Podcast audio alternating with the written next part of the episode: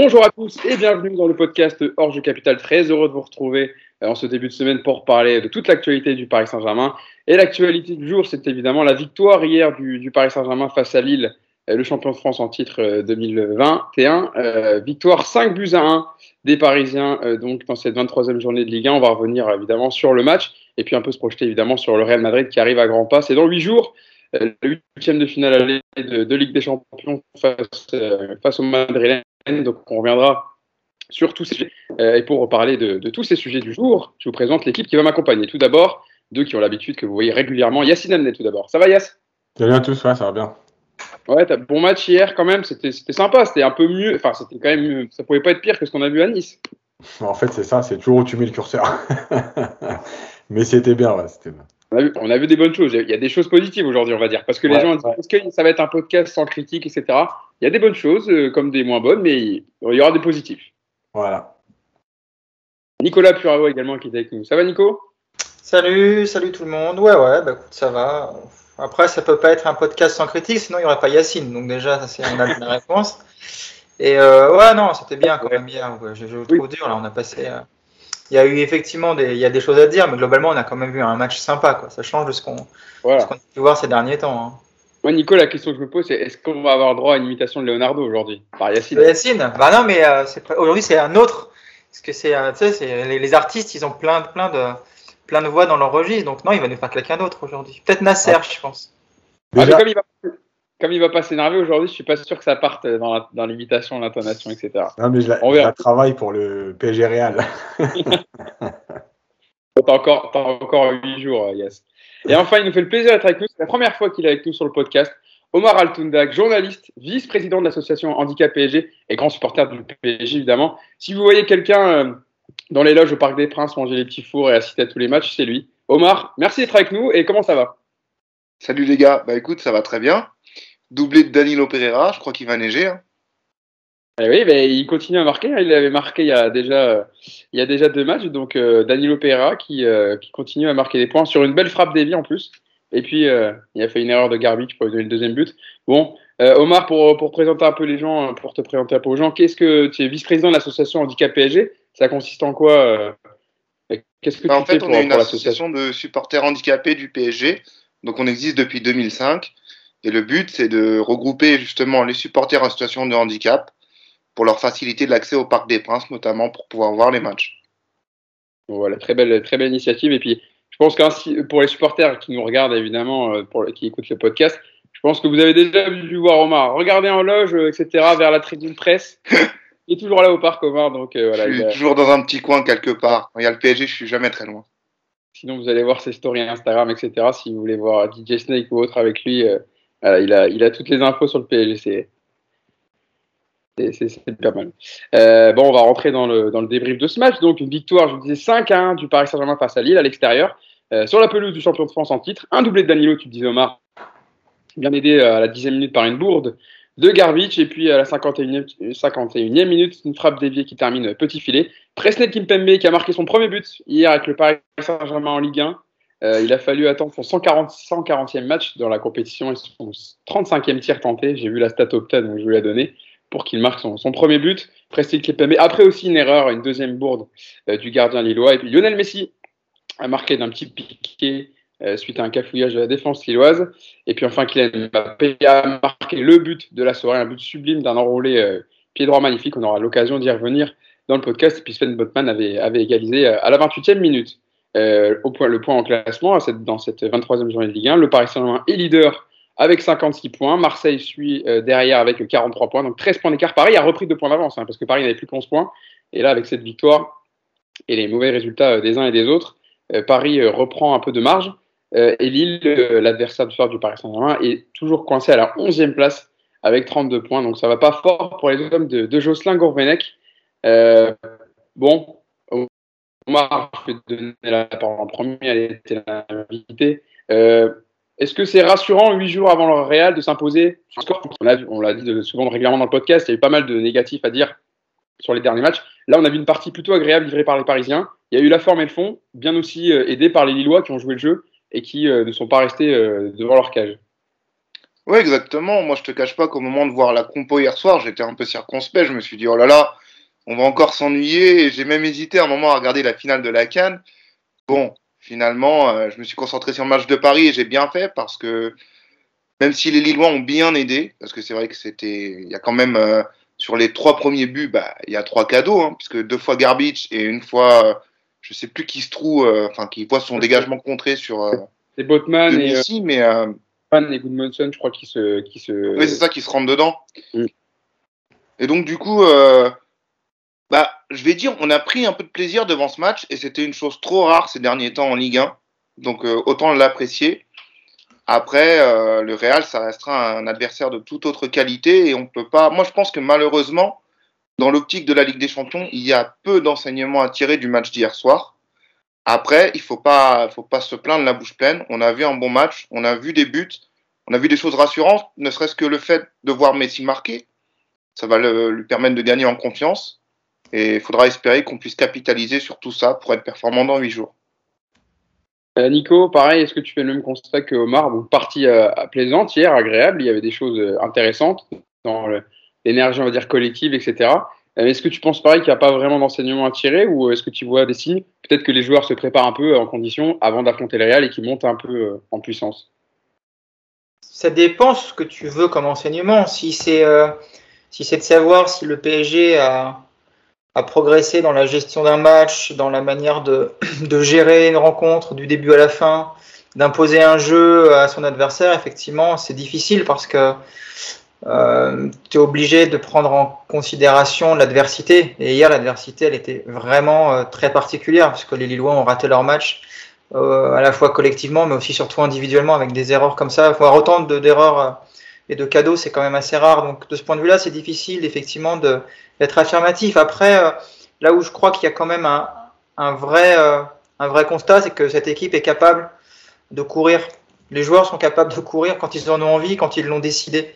Hier soir, c'était le cas. Moi, c'est vraiment le, point positif pour moi, c'est d'avoir vu euh, pendant 90 minutes une équipe qui n'a pas été avare d'efforts. J'ai vu des joueurs euh, concernés. Hum, j'ai vu, alors même si c'était parfois un petit peu, euh, enfin même mal fait, j'ai vu des, des, des, tentatives de pressing haut. Euh, j'ai vu de la solidarité. Encore une fois, j'ai vu des courses et d'une manière générale, moi, ça m'a un petit peu rassuré dans le sens où on était un petit peu inquiet de cette euh, approche du Real Madrid avec des, prestations ternes qui se succédaient. On voit que là, à une semaine du gros match, euh, bah, ils sont capables quand même de, hausser le curseur physique et euh, c'est déjà un bon point. Après, pour ce qui va être du collectif et, et de, la manière de jouer, bon bah ça c'est autre chose. Mais voilà, moi le point positif pour moi il est là, c'est ce côté, cette équipe est capable de courir quand ils en ont envie malheureusement, mais voilà, au moins hier ils l'avaient. Et donc, au moins, on est rassuré sur ce côté-là. Contre le Real, on aura, on aura une, équipe concernée et impliquée. Donc, déjà, c'est plutôt rassurant. Yacine, rassurant sur les points que vient de développer Nico. Je sais que tu vas un peu atténuer euh, la victoire 5-1 parce que tu ne serais pas Yacine Amnet, sinon, évidemment. Mais euh, je te laisse nous livrer ton, avis sur le match d'hier. Bah ouais, parce que parce qu'en fait, on est obligé de tenir compte de la première mi-temps. Alors, il n'y a pas de problème, un match, ça dure 90 minutes et. Euh, et, euh, et, la globalité, bah, tu gagnes 5-1, donc c'est quoi qu'il arrive, y a ça a été mieux que d'habitude, on s'est moins ennuyé, etc. Maintenant, si on s'arrête un peu plus sur euh, la première période, bah, bah, tu mènes au score parce que, parce que tu as des cadeaux. Tu as des cadeaux du gardien, mais tu as aussi des cadeaux de la défense parce que j'ai revu le but de Messi, c'est pas possible de défendre à 6 contre 3 et, de, et, de, et de mal renvoyer ce ballon. Tu es contré par Messi qui vient même pas contrer comme un, joueur qui, qui vient mettre le pied il se met en opposition et finalement, euh, Botman veut tacler, enfin dégager le ballon parce qu'il est au sol. Euh, il le fait mal, il est contré, Messi se retrouve tout seul face au gardien. Voilà, donc finalement, tu n'as pas non plus beaucoup d'occasions. La barre de Messi, oui, mais c'est un coup franc. Euh, tu as la frappe d'Akimi. Après, en dehors de ça, voilà, tu n'as pas, pas grand-chose. et l'équipe a vite été coupée en deux. voilà, il n'y a pas eu de bloc équipe. Après, le, le truc, c'est que Lille était aussi en difficulté, n'arrivait pas à, à, jouer les transitions. Malgré tout, sur quelques transitions, ils t'ont fait mal. Donc ça veut dire que dans le remplacement ou dans le contre-pressing, tu n'as pas non plus été euh, très bon. Voilà, le, truc qui te permet de faire ce match-là, enfin, ouais, globalement, c'est le fait que tu profites des erreurs de l'adversaire et, on peut pas leur. Enfin, c'est pas un mauvais point non plus. Ça veut dire que tu étais là. Tu vois, par exemple, sur l'action de, de Mendes, alors il y a personne, il y a personne devant le but. Ça, c'est exceptionnel. Par contre, bah, tu as Danilo qui est venu se projeter. Donc, c'est aussi un point positif. Ça veut dire qu'il a fait la course, ça veut dire qu'il a accompagné. Voilà, il y a des choses positives. Maintenant, il faut, faut, faut, toujours atténuer. Et, d'ailleurs, on parlera après de la déclaration de Pochettino, parce que moi, je suis désolé, mais encore une fois, je crois que soit il se fout de nous, soit il n'a pas vu le même match, soit il n'a pas regardé le match, il était occupé à faire autre chose. Mais, mais, mais c'est pas possible. Euh, tu me diras laquelle. Alors j'en ai revu plusieurs, mais peut-être que peut-être que c'est une que j'ai loupé. On verra tout à l'heure. Je, vous donnerai les déclarations de, Mauricio Pochettino euh, d'après match. En conférence d'après match, hein, tu parles pas celle. Ouais, ouais, On parlera ça. On parlera ça juste après. Euh, pour revenir sur la compo, Omar, par rapport aussi à, un retour de Cannes, par exemple, de, de Ashraf Hakimi, qui retrouvait sa place de titulaire hier, Donnarumma dans, dans les cages, Marquinhos, Kimpembe, Nuno Mendes, un milieu de terrain à 3, Verratti, Paredes, Danilo. Alors au début, c'était plutôt Herrera qui était euh, pressenti titulaire, mais il a une gêne musculaire, donc il a déclaré forfait. Et puis l'attaque Di Maria, Messi, Mbappé. Ça te paraissait cohérent euh, les choix de Pochettino? Alors évidemment, après une victoire 5-1, on peut pas dire le contraire, mais, euh, mais dans, dans, ce que tu as vu et dans la composition de départ, déjà le retour d'Akimi. Et retour d'Akimi déjà fait plaisir à droite. Oui, oui, et puis on a bien vu qu'il avait bien digéré l'élimination avec le Maroc. Et finalement, la composition d'hier soir, c'est à peut-être euh, une ou deux individualités près, celles qu'on verra face au Real Madrid. Donc, euh, ouais, c'était plutôt intéressant de, de voir l'équipe dans, cette, euh, dans ce schéma-là. Après, il faudra voir qu'est-ce que, comment ça va se passer. Il, la, grosse interrogation, c'est Neymar. Est-ce qu'il jouera, jouera pas, rentrera en jeu? Parce que ça, ça peut tout changer. Mais en tout cas, hier, on a vu des choses intéressantes en attaque, notamment la connexion entre Messi et Mbappé. Et je rajouterais même Verratti, pour moi c'est un trio. Et puis euh, on a aussi vu surtout, alors c'est peut-être euh, un cliché de dire ça comme ça, mais Icardi est un point mort pour l'équipe et ne sert absolument à rien. Ah, ça, on aura l'occasion d'y revenir justement. Alors pour parler de Neymar, t'en parlais Omar, euh, Pochettino a répondu en conférence de presse. Hein, est-ce qu'on lui a posé la question Est-ce qu'il s'est prêt pour jouer Est-ce qu'il sera prêt pour jouer pardon face au Real Madrid? Et il a répondu je ne sais pas on attend de voir son, évolution comme pour d'autres joueurs. Donc, euh, rien n'est fixé pour l'instant pour, euh, pour Neymar, savoir s'il pourra jouer ou pas. Alors, Yacine, dans les déclarations, et je vais voir Nico, mais est-ce que c'est la, déclaration où on lui a demandé ce qu'il a aimé ce soir dans le match? Tu parlais de Mauricio Pochettino Ouais. Il a dit J'ai bien aimé la façon dont on a commencé le match. On a été compact, on est allé très haut et on a travaillé comme on le souhaitait. Je suis content de tout parce que la performance a été bonne.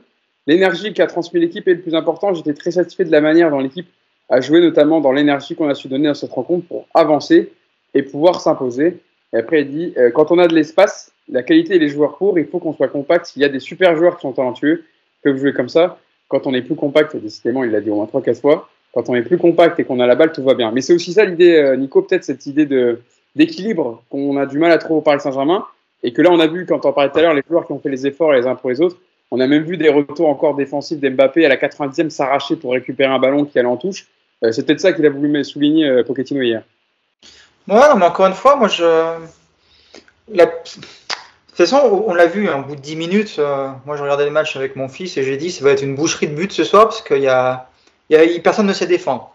Les Lillois étaient vraiment individuellement dépassés et le PSG, comme d'habitude, tu sens qu'il y a toujours cette hésitation entre on monte tous ou il y en a qui restent bas. mais ça, cet équilibre-là, ça fait un an qu'il est, qu'il est précaire et euh, il, ne sera pas bon contre le Real non plus. Donc, euh, on en a parlé plein de fois, hein, de toute manière. Euh, après, sur ce, encore une fois, je vais le redire, sur ce que j'ai aimé en tout cas, c'est que il y a quand même une volonté hier d'avancer globalement. c'est souvent Verratti qui a initié le pressing et pas comme plein de fois où derrière lui ça suit pas, où tu sens qu'il se retourne et il appelle. Et ben on les voit les mecs derrière, ils sont, ils ont quand même suivi ce pressing. Même Paredes, qui généralement est celui qui a le plus de mal à se faire tirer, il était il était quand même aspiré aussi par Verratti. Le bloc euh, défensif est bien remonté, les quatre de derrière jouaient haut. Et euh, de ce point de vue-là, moi j'ai apprécié cette, volonté d'aller chercher les Lillois très haut. Euh, après, comme le dit Yacine, effectivement, il y a la perte du ballon sur les transitions défensives, il y a des, erreurs de placement qui sont juste énormes. Hakimi, notamment, c'est un vrai danger défensivement, et mais on c'est pas, pas nouveau, hein, on, on, le sait déjà tout ça. Hein. Et donc, effectivement, de ce côté-là, il y a énormément de réglages à faire et ce ne sera pas fait en une semaine, il ne faut pas se, faut pas se leurrer. Mais voilà, moi, c'est ce que je te dis, c'est que ce côté état d'esprit, au moins, cette, il n'y a pas cette espèce de, ronronnement qu'on a souvent vu au PSG. Au moins, voilà, il y a eu cette envie de faire vivre le match, d'aller chercher. Il y a eu plein de choses. Et moi, de ce côté-là, c'est pour ça que j'ai trouvé que c'était un match agréable. Après, oui, effectivement, il y a, il y a les circonstances du match qui font que le 5-1 à l'arrivée, enfin, voilà, c'est un score qui, qui doit autant aux erreurs lilloises qu'au talent du, des Parisiens. Et puis, tu as effectivement, bah, effectivement énormément de choses qui ne pourront pas passer dans ce schéma-là contre le Real, on en a conscience. Mais en tout cas, sur le match d'hier, moi j'ai quand même vu des comportements qui ont été euh, beaucoup plus positifs que ces derniers temps. Et euh, je pense que c'est peut-être ça que Pochettino veut, mettre en avant dans sa déclaration, c'est de dire voilà, au moins euh, j'ai vu des joueurs avec de l'allant, qui voulaient avancer, qui respectaient, qui respectaient cette envie d'aller chercher devant. Et puis voilà, je pense que c'est ça qu'il a vu. Je pense pas que Pochettino, avec son expérience et, et tous ses beaux diplômes, et considérer qu'hier c'était un aboutissement personnel de la tactique euh, et de l'équilibre qu'on peut trouver dans un match. J'ose enfin, l'espérer. Même si Yacine en doute. Yacine, justement pour répondre à Nico cette question d'équilibre sur la déclaration de Pochettino, tu voulais revenir. Oui, parce qu'en fait, il, il explique qu'il a vu un bloc compact avec des lignes resserrées. Mais c'est pas vrai il l'a vu, moi je, le dis, oui en seconde période, parce que Paris a pris le dessus, parce que Lille avait la tête dans le seau, et que pour une fois, et c'est pour ça qu'il y a du positif, pour une fois, au lieu de s'endormir sur ce 3-1 en se disant, bon, bah, ça y est, le match est plié, on est tranquille, euh, effectivement, le, le, PSG a continué, enfin, a continué à jouer, a essayé d'enfoncer le clou, s'est positionné plus haut en voyant que Lille avait des difficultés, donc ça, c'est positif mais qui ne nous explique pas qu'il a vu des lignes compactes parce que au bout de la 15e minute, il n'y avait déjà pas de bloc équipe. Il y a des transitions, il y a des transitions lilloises où tu te demandes qui, qui défend, qu'est-ce qui se passe, comment c'est possible. Donc, euh, je rappelle quand même que Donnarumma fait des arrêts. Il fait plus d'arrêts que, que, que Garbage. Donc, Jonathan David a fait beaucoup de mal hein, dans le premier quart d'heure. Il y a même aussi un ballon un moment en, profondeur. Bon, il est, à, il est à la limite du hors-jeu, mais pour euh, Timothy Weah, où c'était des balles, justement, comme tu disais, euh, qui cassaient la ligne défensive, des appels en profondeur, et euh, les Lillois ont été pas mal dans le premier quart d'heure. Mais bien sûr, parce que ton bloc, il n'y avait pas de bloc. Donc oui, après, c'est facile, et en même temps, c'est positif, parce qu'on a déjà vu le PSG mener 3-1 et s'endormir. Donc au moins, et, là, je rejoins Nico sur, par contre, la globalité du match, tu as mal défendu, il n'y avait pas de bloc équipe. En revanche, dans l'état d'esprit, j'ai trouvé que c'était sûrement un des meilleurs matchs du PSG. Euh, parce qu'il n'y a pas de joueurs qui ont forcément essayé euh, de jouer tout seul. Alors évidemment, on reparlera de Di Maria parce que là, on est, on est, on n'est pas loin de la catastrophe parce que lui, c'est plus possible, c'est juste plus possible. Euh, mais, voilà, donc il y a des choses positives. Oui, maintenant, euh, Paredes, voilà, son match, je suis partagé. Parfois, je me disais ouais, c'est intéressant, et puis des fois, je me disais non, mais quand même, c'est pas, tu peux pas jouer qu'un joueur comme ça à ce niveau-là. Euh, bref, voilà, il y a, y a, beaucoup de choses. Euh, un peu dans, dans... Là, tu es plus mitigé. Après, c'est encore une fois où tu mets le curseur. Oui, si on se base sur ce qu'on fait depuis euh, plusieurs semaines, plusieurs mois, et notamment décembre, janvier, bah, effectivement, ouais, il y a quelque chose de, il y a eu du mieux hier, bien différent. Voilà. Après, c'est toujours pareil. Si tu tapes des 4, des 4 sur 20 le jour où tu as 10,5, tu es super content. Est-ce que ça veut dire que tu as eu une bonne note? Je sais pas, moi. Ah, toujours cette, référence mathématique, j'attendais. Euh, il y a sur le bulletin. Euh, le, curseur, Yacine, tu peux pas le placer. Euh, tu es obligé aussi de le placer par rapport à une évolution à court terme. Tu peux mmh. pas prendre toi, tu peux pas placer le curseur en disant voilà le match, le match référence, c'est le, le PSG Barça de 2017, c'est collectivement mmh. voilà, c'est ça le curseur. Non, aujourd'hui le curseur pour le PSG de Pochettino, c'est bah, c'est de regarder ce qui s'est fait depuis effectivement deux mois et Bon, bah, on avait vu quand même contre Reims des prémices d'un. C'était un peu mieux, même si c'est encore une fois très inabouti.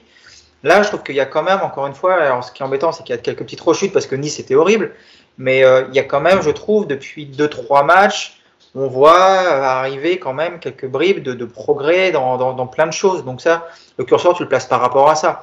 Quand tu dis que c'est un bon match, bah, oui, c'est un bon match par rapport à ce qu'on a fait il y a, il y a quelques semaines, pas par rapport à ce qu'on a fait encore une fois en 2017. Omar, tu es d'accord avec. Euh, c'est plutôt quel camp là? Tu es d'accord avec Nico ou Yacine?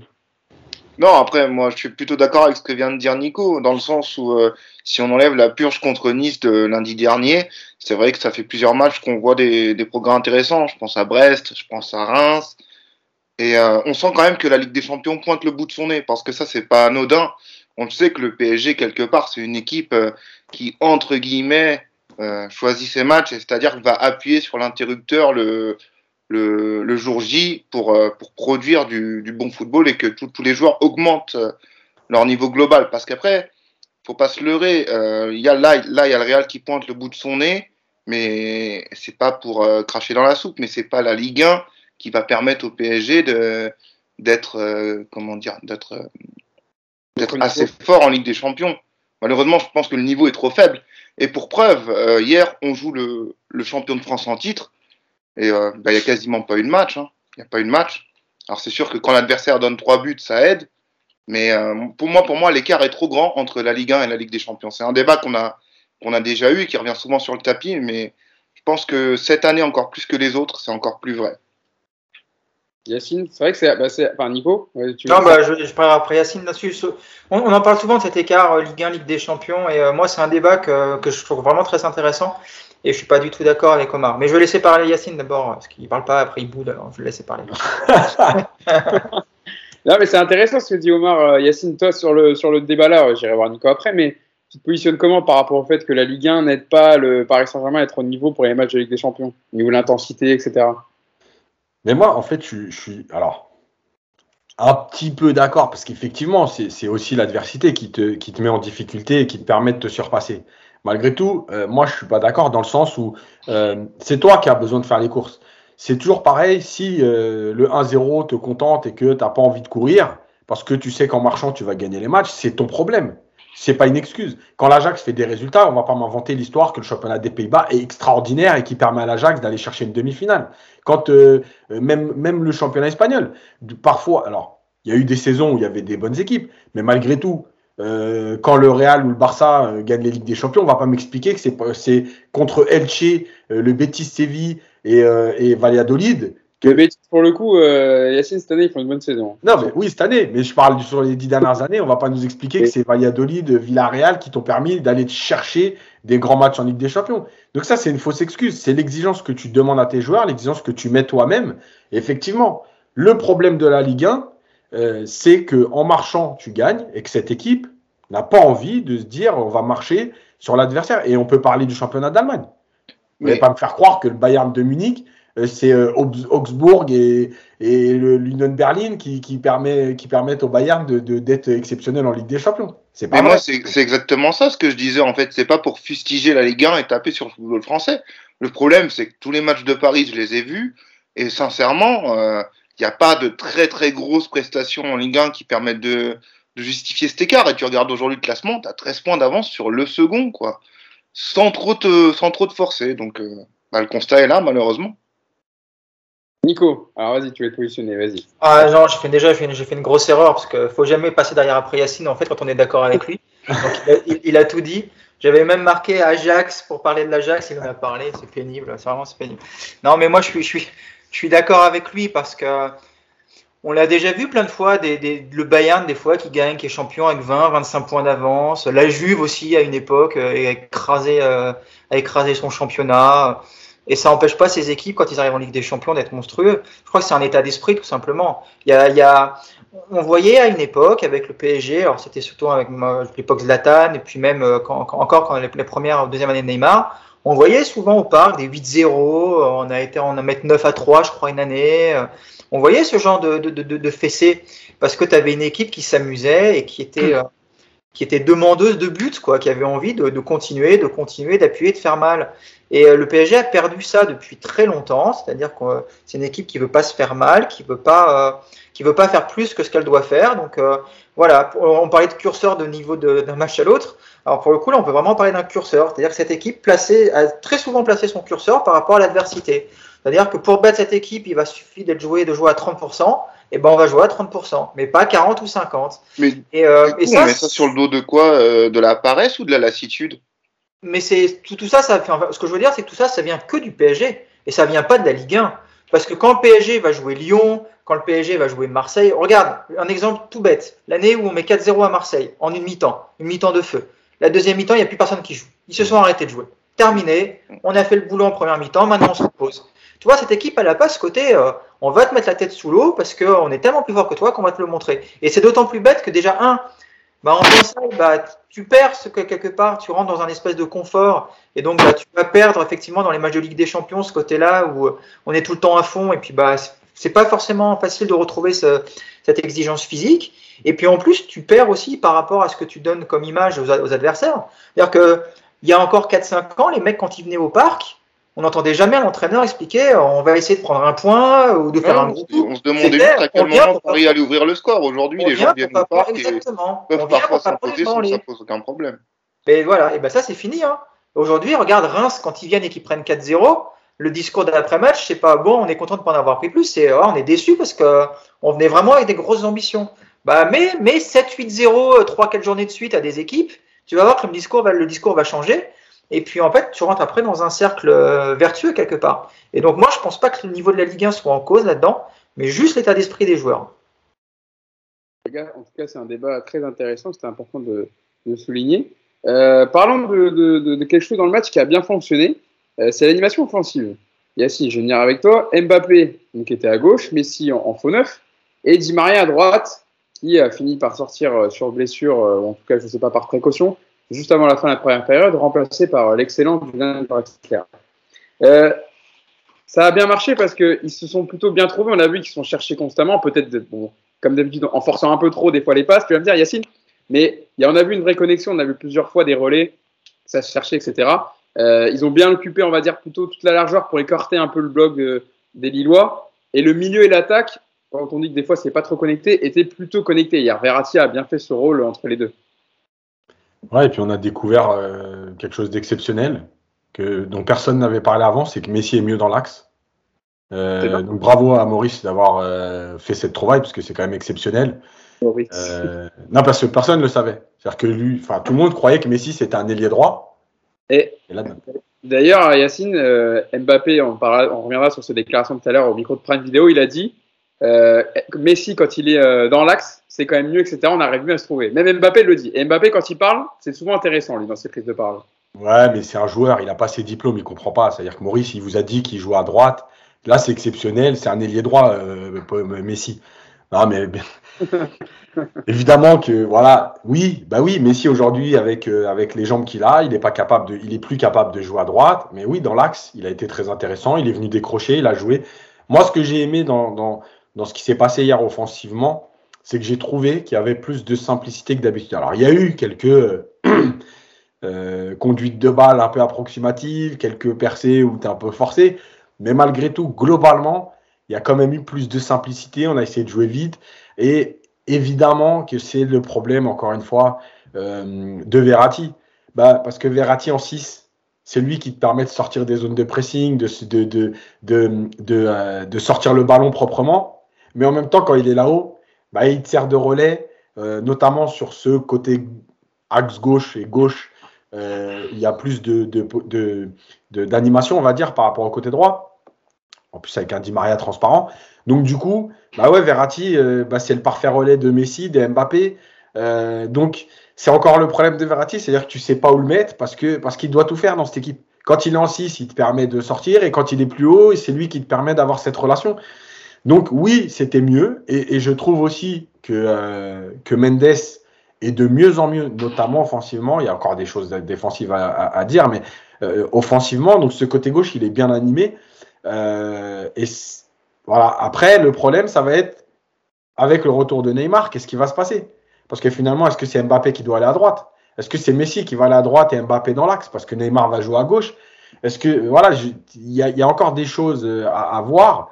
Euh, et il y a aussi, malgré tout, cette utilisation d'Akimi dans cette animation offensive, parce qu'on a vu que quand on arrive à trouver Akimi, il y a encore aussi des possibilités. Voilà. Personne, bon, Pochettino, il veut pas du 3-4-3. Malgré tout, dans l'animation, cette équipe, franchement, dans les principes de jeu et dans les rôles de chacun, enfin, le 3-4-3, c'était tu peux pas faire mieux. Ça transpire le 3-4-3. Mais c'est clair, c'est clair. Et juste un petit mot sur Hakimi, 30 secondes, après je laisse la parole. Sur son côté, euh, il a été bon offensivement hier. Il a eu des, difficultés défensives. Et surtout, que qu'on vienne pas me parler du Maroc en disant Ah, mais avec le Maroc, il a été bon euh, en, à quatre défenseurs. Alors, juste, si vous avez regardé les matchs, à la limite, je veux bien qu'on discute. Si vous ne les avez pas regardés, ce n'est pas la peine.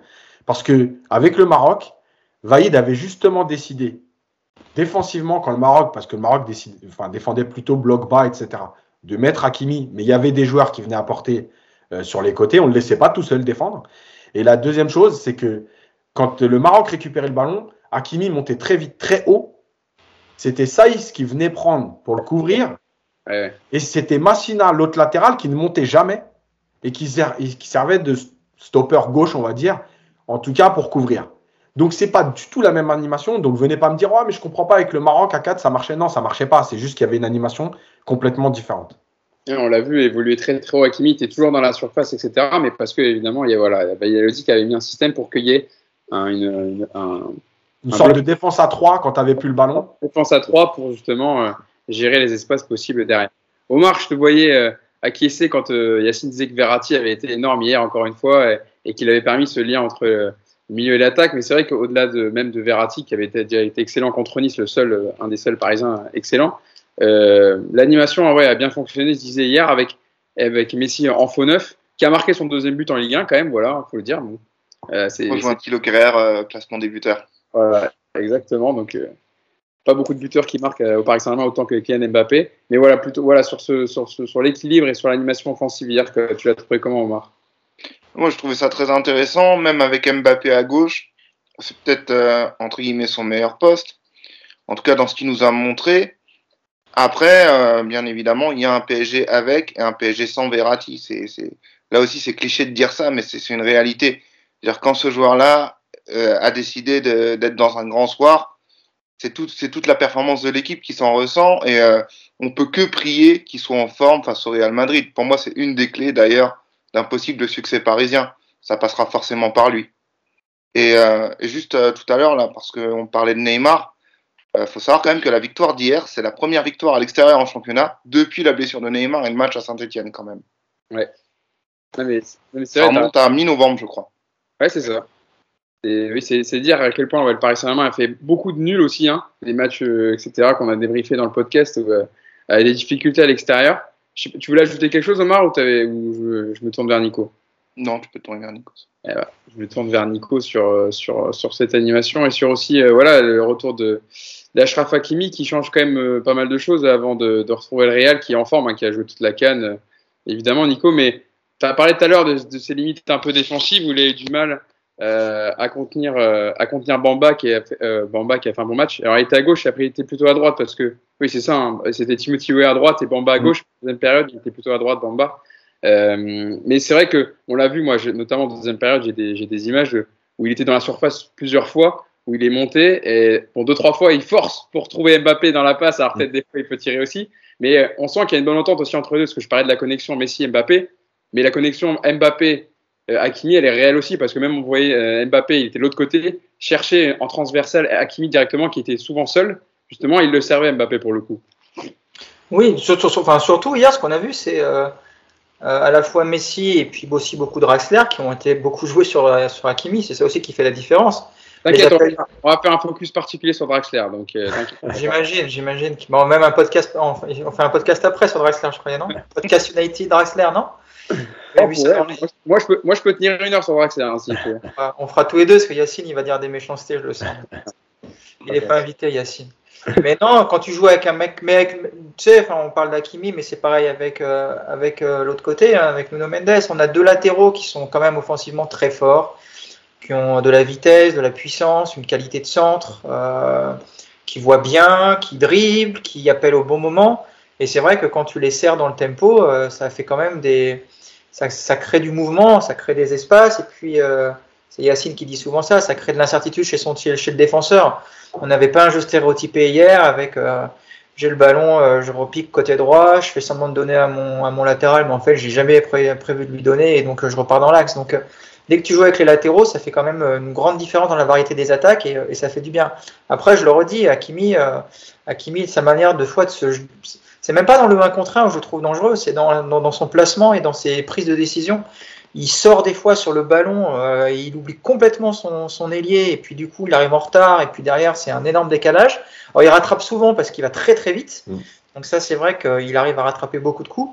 Mais euh, c'est vrai qu'il faudra faire attention contre le Real parce que parce qu'il y a quand même deux ou trois fois où il se jette de manière assez assez étrange quoi. Et puis après pour juste terminer sur l'animation offensive, effectivement hier on voit des choses intéressantes et plutôt plaisantes au niveau spectacle. Par contre, je trouve que ça répond à ce match-là, il, donne même encore plus d'incertitude pour le match du Real, je trouve, parce que tu joues comment contre le Real, franchement? Déjà, comme on le disait, comment on place les joueurs si Neymar euh, quand il va revenir? Ça, ça va être une vraie question parce qu'on voit que Messi, la solution de simplicité de Maurice, ça va être de mettre euh, effectivement euh, euh, Messi à droite, mais ce serait une grosse erreur, mais bon, c'est une solution. Mais sinon, tu vois que là, il va y avoir une vraie interrogation. Et puis après, bah, contre le Real, toujours la même chose. Est-ce qu'il faut jouer bloc haut comme hier en essayant de dégainer? Est-ce qu'il faut jouer bloc bas pour, au contraire, éviter de prendre des transitions défensives? Parce que le Real, c'est pas du tout la même qualité que Lille. Et ça ferait. Vous mettez hier le Real à la place de Lille, je peux vous assurer qu'on parle pas de la même manière ce matin. Donc euh, ça, je trouve que paradoxalement, ce match n'a pas, euh, enfin moi de mon côté, il m'a pas, il m'a pas rassuré, on va dire, parce que j'ai pas vu quelque chose qui me dit ah bon bah voilà, L'Oréal, il faut jouer les blocs, faut les jouer bloc haut parce que ouais vraiment on est bon comme ça. Je suis toujours pas convaincu que ce soit la bonne solution contre eux et euh, si je devais aujourd'hui encore une fois choisir, moi je reste persuadé que c'est un bloc bien bas, bien compact et on attend de voir un peu comment ça se passe et on leur laisse le ballon.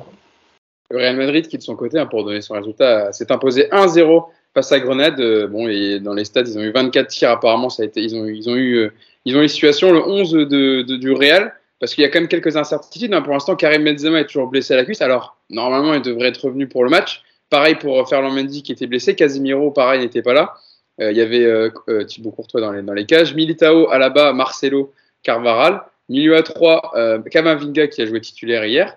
Euh, Modric, Kroos, et puis une attaque à 3, Asensio, Isco, Rodrigo. Donc Isco qui était en faux neuf à la place de Benzema, avec un but d'Asensio qui a permis de, donner la victoire au Real Madrid. Donc euh, voilà, courte victoire, mais victoire quand même. Et le Real qui est toujours leader, avec 53 points en, Liga. Je sais pas si. Euh, bon, il, y avait il y beaucoup de matchs à regarder hier. Vous pouvez pas tout regarder. Hein. Entre la finale de la Cannes et le Paris Saint-Germain, je pense que personne n'a vu le match du Real.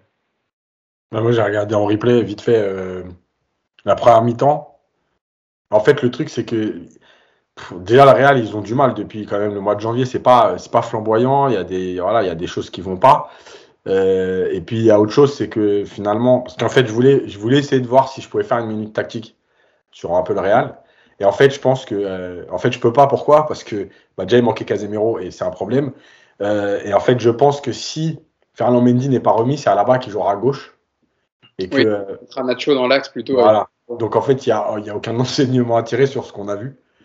Euh, et puis il y a l'incertitude Benzema aussi qui change tout. Donc, euh, donc voilà, mais j'ai regardé un peu et effectivement c'est brouillon. Après ils ont des situations, ils dominent, il n'y a pas de problème. C'est pas non plus euh, un Real qui marche sur son adversaire. voilà, on voit bien que eux aussi ils ont une équipe type et que quand il manque un ou deux joueurs, bon, c'est pas voilà, c'est pas pas exceptionnel. Donc, comme quoi, hein, le Real Madrid a aussi des difficultés, même si c'est une machine et qu'il y a des certitudes dans son jeu, dans son, dans son 4-3-3 cher à Carlo Ancelotti qui, déroule très bien, il y a aussi euh, des petits problèmes chez le, Real Madrid. Parlons euh, d'un joueur d'un petit attaquant français, euh, Omar Kylian Mbappé, qui a marqué un but absolument splendide en fin de match, un enroulé qui rappelle un petit enroulé de Thierry Henry qui était bord terrain hier pour Prime Vidéo et qui, n'ont pas hésité à lui rappeler hier. Au-delà, avant de parler, peut-être, enfin, je vais déjà donner son, avis sur le match parce qu'il est venu répondre aux questions de Prime Vidéo hier après le match, donc c'est toujours voilà, petit événement d'avoir Kylian Mbappé euh, en, après-match. Euh, donc sur le match, la vie de Kylian Mbappé, on a déjà euh, le petit On avait pris 5-1 il y a deux ou trois ans contre Lille ici même. Donc j'ai retrouvé la date, hein, c'était le 14 avril 2019, où Paris avait pris 5-1. Donc c'est un petit clin d'œil. On continue à essayer de monter en puissance. Aujourd'hui, c'était bien plus complet, plus de jeux, d'animation, de personnalité aussi. On a eu de la réussite au départ qui nous a bien lancé dans le match, mais c'est encourageant, on est content.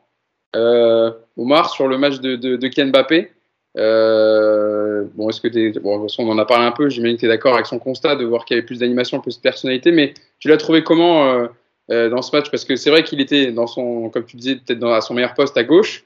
on l'a vu souvent, comment dire, se décaler un peu pour prendre de la vitesse, de la profondeur, avoir le temps justement de, de venir dribbler, de repiquer dans l'axe et ou servir de point d'appui à Lionel Messi pour jouer en une deux avec lui. Tu l'as trouvé comment Mbappé hier? Moi, je l'ai trouvé intéressant, fidèle à lui-même et euh, bah, il a produit ce qu'on attendait de lui. Alors, on n'attend pas un but de classe mondiale à chaque rencontre, mais c'est sûr que ça fait pas de mal. Et de toute façon, il en est capable. Après, comment dire le truc, c'est que Mbappé, aujourd'hui, le PSG, c'est son équipe. C'est-à-dire qu'on parlait de Verratti tout à l'heure, mais au-delà de ça, faut pas oublier que toute la saison qu'on a vue, le nombre de matchs qu'il nous a débloqués, euh, il est hyper important. Maintenant, euh, dans l'optique du match face au Real Madrid, bon, il va falloir espérer qu'il performe euh, comme il le fait en Ligue 1 et qu'il puisse aider à porter l'équipe.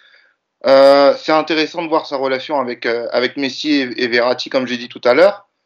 Bon, après, J'espère juste qu'il va pas jouer le match dans sa tête, le match avec des champions dans sa tête, avant de le jouer sur le terrain et qu'il sera présent euh, le jour J. Je veux dire qu'il soit pas un peu, pas stressé, mais que dans, dans les bah, Qu'il soit un peu pris par l'enjeu et tous les à côté du match en fait. Bah, c'est vrai que ça sera forcément un, un, un événement au-delà aussi du match. Euh, euh, Nico, parce que on parle beaucoup de, de, Mbappé qui est en fin de contrat, qui pourrait signer au Real Madrid euh, la saison prochaine. Et il a d'ailleurs répondu sur son avenir à, à, hier, Kylian Mbappé. Euh, il a répondu donc sur la, à la question de Thibault Leroll est-ce que votre décision est prise pour, pour la saison prochaine? Et il a répondu ma décision n'est pas prise. Je pense que le fait de jouer contre le Real Madrid change beaucoup de choses. Même si je suis libre de faire ce que je veux à l'heure actuelle, je ne vais pas aller parler avec l'adversaire ou faire ce genre de choses je, suis concentré à gagner contre le Real, à faire la différence, et après on verra ce qui se passera. Comment tu euh, analyses cette déclaration? Parce que quand Mbappé parle, il y a toujours quelque chose à tirer, il y a toujours quelque chose, on va dire, d'intéressant. C'est moins, c'est moins platonique que, que Pochettino, on est d'accord, euh, Nico Il y a chose, quelque chose derrière. Ça peut difficilement être plus plat que Pochettino. Hein. plus plat, je ne sais pas ce que c'est hein, que Pochettino. Donc, euh, la déclaration d'Mbappé. Mbappé, il va partir au ah, Real Madrid le fait de dire que jouer contre Real Madrid change beaucoup de choses, ça veut dire quelque chose quand même. Bah, ça veut juste dire qu'il peut pas parler avec eux avant parce que ça se fait pas trop, voilà, c'est tout. Et qu'il parlera après, du coup. Mais il n'y a pas besoin, de toute façon, à mon avis, de beaucoup parler parce que tout est déjà calé. Euh, le contrat est prêt, le salaire est prêt, la prime à la signature également. Euh, tout le monde dans la famille va être euh, content de ce petit pactole. Et puis Mbappé jouera au Real l'an prochain. Donc pour moi, c'est un non-débat en fait. Pour moi, il n'y a même pas de. Il n'y a plus de dossier Mbappé. Il n'y a plus de dossier Mbappé, je vous l'ai déjà dit l'été dernier. Pour moi, c'est terminé. Euh, c'est acté qu'il va partir. J'ai certaines personnes qui viennent me parler un peu sur Twitter et euh, qui me disent que potentiellement l'arrivée de Zidane pourrait bouleverser ce, plan de carrière de, Mbappé. Euh, j'ai même, du mal à croire à ça, franchement. Pour moi, c'est pour moi c'est fait. Donc ça, ça, ça je la vois vraiment juste comme ça. C'est en gros, je peux pas parler avec eux maintenant parce qu'on va les affronter et que ça serait pas correct. Mais bah, une fois que, que le match sera passé, à partir de, mi-mars, mi-début avril, bah, je vais reprendre tranquillement mes discussions avec eux et finaliser les derniers points qui ont, besoin de l'être. Mais voilà, pour moi, ça va être un non. C'est un non-événement pour moi, parce que je te dis, pour moi, il n'y a, plus de dossier Mbappé euh, au PSG depuis plusieurs mois. Donc euh, voilà, je suis résigné dans ce dossier en tout cas. Avant que je vienne te voir, Yacine, je vais, je vais te poser la question, Omar, parce qu'on se la pose régulièrement en podcast. Donc, euh, Yacine a déjà répondu. Toi aussi, tu penses que c'est déjà fait? Je ne sais pas si tu as des, échos ou des infos, etc., qui traînent au parc sur, sur le dossier Mbappé et si c'est déjà fait pour, pour son avenir, ou si le fait que Zidane vienne l'été prochain, ça changerait la donne Non, moi, j'ai pas spécialement d'infos là-dessus. Après, comme Nico, j'ai entendu également l'histoire de, Zidane avec éventuellement le ticket Wenger en directeur sportif. Maintenant, moi, je pense qu'il faut. Tout, tout, tout Mbappé qu'il est, avec tout ce qu'il a apporté au club, moi je pense qu'il faut lui dire merci entre guillemets commencer à préparer la suite parce que malheureusement, ce dont j'ai peur, c'est que le PSG euh, est coutumier du fait. C'est-à-dire qu'on le sait qu'Mbappé va aller au Real et que ça sera une énorme perte pour le club. Euh, donc c'est aussi à nous de préparer l'avenir et pas de, se retrouver dépourvu parce que euh, si le jour, le jour il va au Real, si on n'a rien préparé, on va se retrouver là, les bras ballants, à se dire bon bah c'est quoi la suite maintenant? C'est juste pas possible. On le sait. Je veux dire, s'il n'y avait pas eu le Covid, Mbappé il serait déjà sûrement au Real. Donc bon, on a eu le Covid, on a eu plein de choses qui ont fait que, bon, il est resté avec nous, Messi est arrivé, tout ce que vous voulez. Maintenant, je pense qu'à un moment, il faut arrêter de s'accrocher comme si Mbappé, il est très très fort, il n'y a pas de problème, mais il faut lui dire merci pour tout ce qu'il a fait, le laisser s'en aller et préparer la suite. Moi, je pense, euh, je pense que c'est comme ça qu'il faut faire. Yacine, sur, sur, sa, prise de parole, toi, hier, euh, c'est quoi ta, ta réaction? Tu es, du même avis que, que Nico, que c'est un non-événement que c'est déjà fait? Et comme marque, voilà, il faut, il faut déjà préparer l'avenir en fait. Que c'est ce qu'on lit un peu dans la déclaration, c'est j'en parle pas parce que je suis en train de me mettre d'accord avec eux et c'est pas c'est pas bien par rapport à mon club. Je suis professionnel et que je vais faire le boulot sur le terrain. Mais après, une fois que ce sera fini, on verra. Ouais, parce que de toute façon, s'il dit euh, euh, je, je, le dirai en temps et en heure, bah, il va se faire allumer parce que c'est pas correct. Et s'il dit, euh, et là, il dit j'attends, enfin, il n'y a rien de fait, le match, ça change beaucoup de choses. Bon, voilà, c'est de la politique, on le sait. Il n'y a, rien à dire. Moi, de toute façon, je reste comme Nico persuadé qu'il y est déjà, que c'est réglé, qu'il n'y a rien qui changera. Et à la limite, j'ai envie de te dire que si, euh, c'était Zidane qui influençait sa, sa, prolongation, je trouverais ça terrible en fait. Voilà, parce que ça voudrait dire qu'il reste au PSG pour Zidane. Euh, enfin bref, voilà, moi j'y crois pas du tout non plus. Et, euh, voilà, après, il n'y a rien à dire. Moi, comme j'ai dit à chaque fois dans ces moments-là, écoute, donne tout ce que tu as donné jusqu'à la fin, sois réglo, et puis après, c'est la vie du football. Tu as, as, un club qui t'a laissé aller au bout de ton contrat, tant pis pour tout le monde, et puis c'est tout. En tout cas, oui, non, mais voilà, il reste... on sait que Mbappé, de toute façon, sera professionnel, c'est pas du tout le, le, un problème et qu'il reste, et respectera, qu'il fera pas de, fera pas de manière. Euh, sur, euh... par exemple. Comment? Contrairement à d'autres, par exemple. Tu veux dire quoi, Dembélé? Non, je sais pas, il y a des mecs qui n'ont pas prolongé et qui, euh, depuis trois mois, euh, je crois qu'eux, ils se foutent réellement de nous, mais bon, après. Ah, vas-y, dis-moi, tu as des idées? Dis Maria non, mais s'il va se moquer, non, mais il va se foutre de nous longtemps, pas? Attends, alors on va y venir juste après. Je voulais juste donner une dernière déclaration et je te, je te laisse rebondir dessus, Yacine. C'est un peu plus, euh, un peu plus, voilà. par, contre, par contre, je voulais dire que l'analyse d'Mbappé du match, elles, sont souvent bonnes et elle est encore une fois très bonne. Tu vois, il n'est pas dans l'enflammade de dire on a gagné 5-1, on a montré, on a ceci.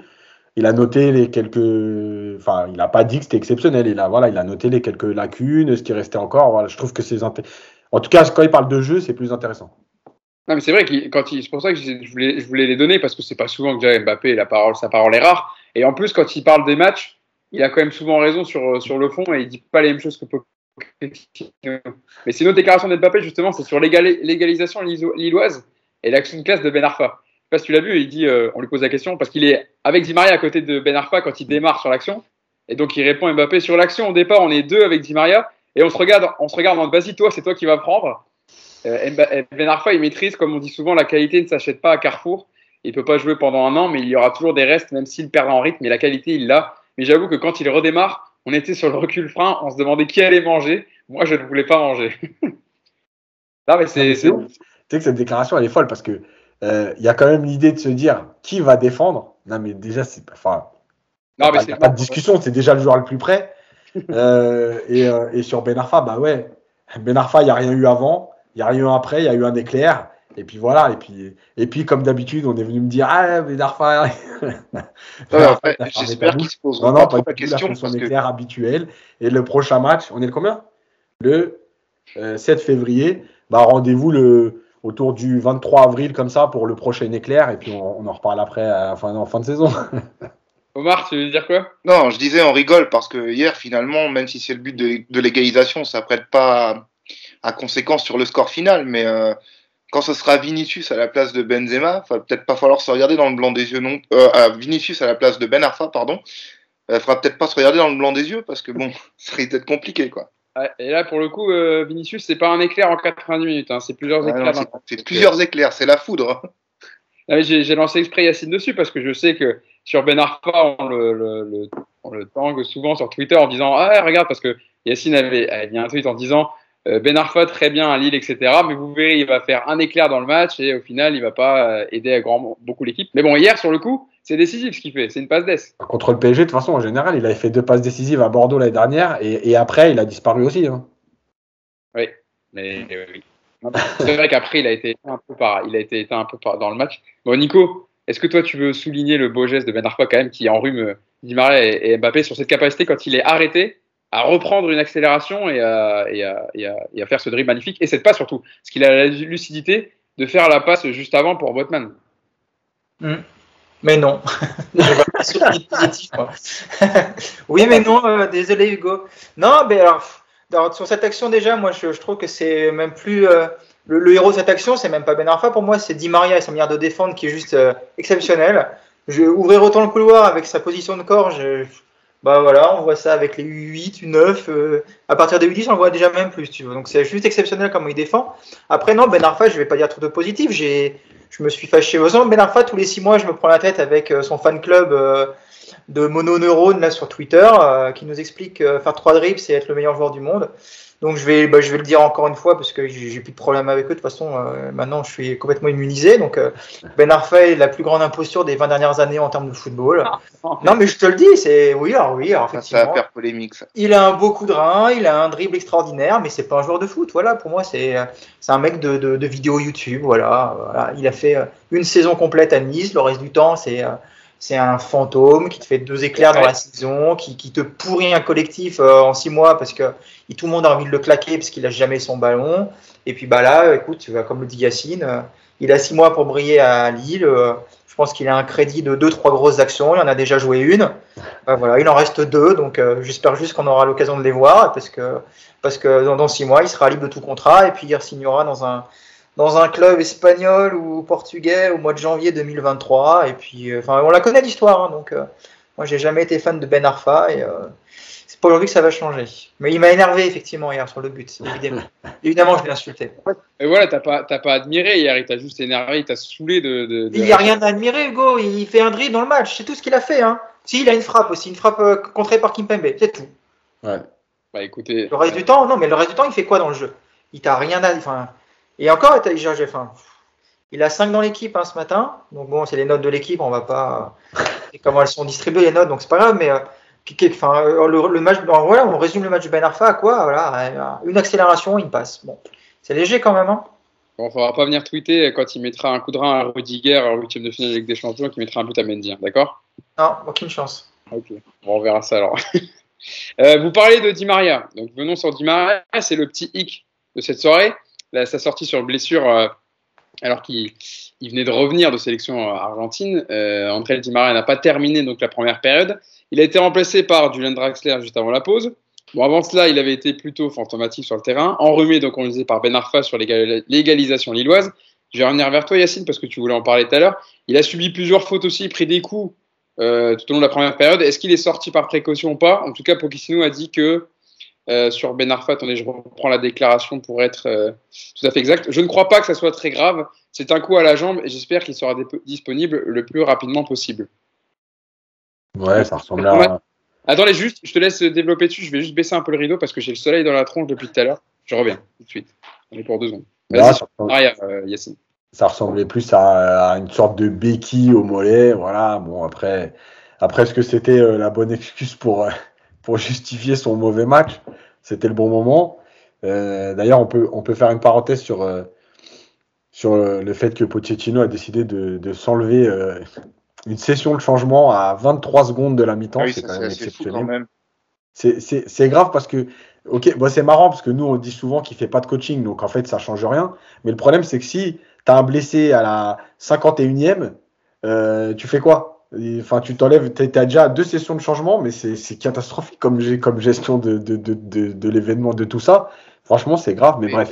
C'est comment dire, c'est ce genre de légèreté qui fait, qui peut, qui peut parfois nous faire croire que, euh, c'est pas qu'il maîtrise rien, mais ou qu'il s'en fout, mais enfin comment dire, c'est que ça lui passe un peu parfois au-dessus de la tête. J'ai l'impression que mmh. euh, voilà quoi, il subit les événements plus qu'autre chose. Ce qu'il fait hier, franchement, c'est n'importe quoi, parce qu'en plus Bon, pour ceux qui se rappellent, euh, le fameux euh, PSG camp euh, avant Chelsea, où tu te retrouves à finir à 9, c'est-à-dire que si tu as des blessés à la as deux blessés à la 60e, il se passe quoi?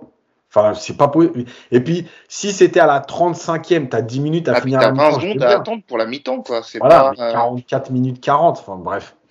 Donc voilà, après, sur Di Maria, ouais, moi je trouve que ce qui me dérange le plus, c'est que je disais tout à l'heure, il n'a pas prolongé, donc on a l'impression qu'il se moque de nous. Le problème, c'est que tu le vois avec l'équipe d'Argentine, c'est un autre contexte, c'est ok, pas des adversaires non plus exceptionnels, mais malgré tout, dans l'attitude, il est différent. Donc moi, qu'on me fasse pas croire qu'au PSG, moi je pense qu'au PSG, il y a plein de choses, c'est-à-dire qu'il n'est pas forcément content de son pseudo-statut qui fait que si Neymar revient, bah, il sait qu'il va être sur le banc. Euh, il donne pas tout parce que certains font pas les efforts, donc il n'a pas à faire les efforts. Il n'a pas prolongé, donc voilà moi, je trouve que ça fait beaucoup, beaucoup de choses pour, euh, pour, euh, pour un seul joueur et que, euh, et que ça fait quand même plusieurs mois maintenant qu'il vit sur des, des petits exploits et encore. Quoi. Donc c'est un vrai problème.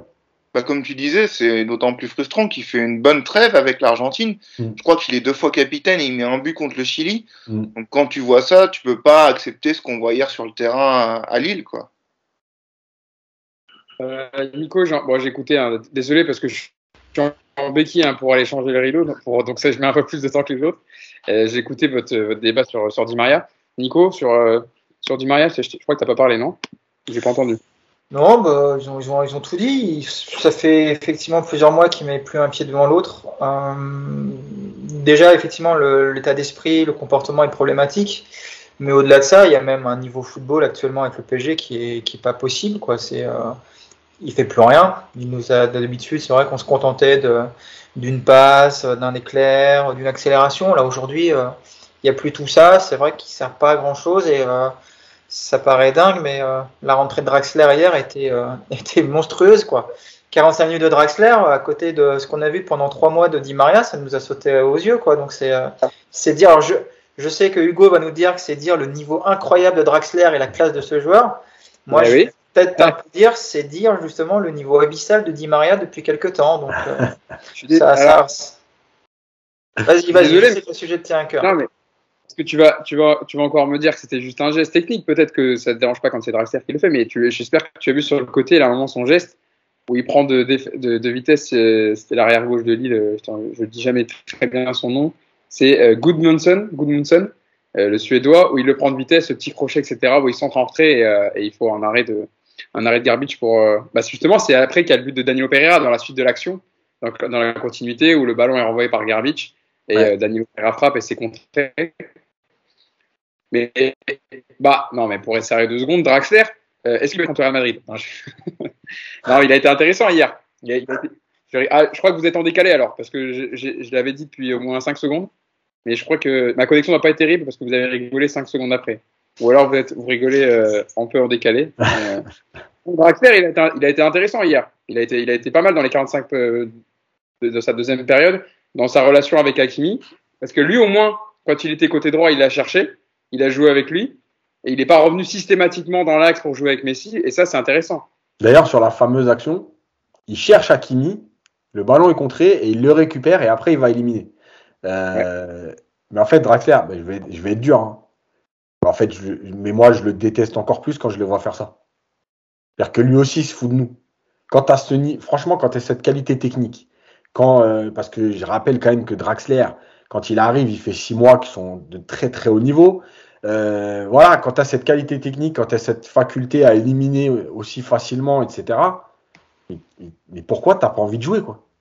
Mais c'est pas possible de. Là, là, là, 45 minutes, je suis sûr que tu le mets contre Rennes et on va le défoncer.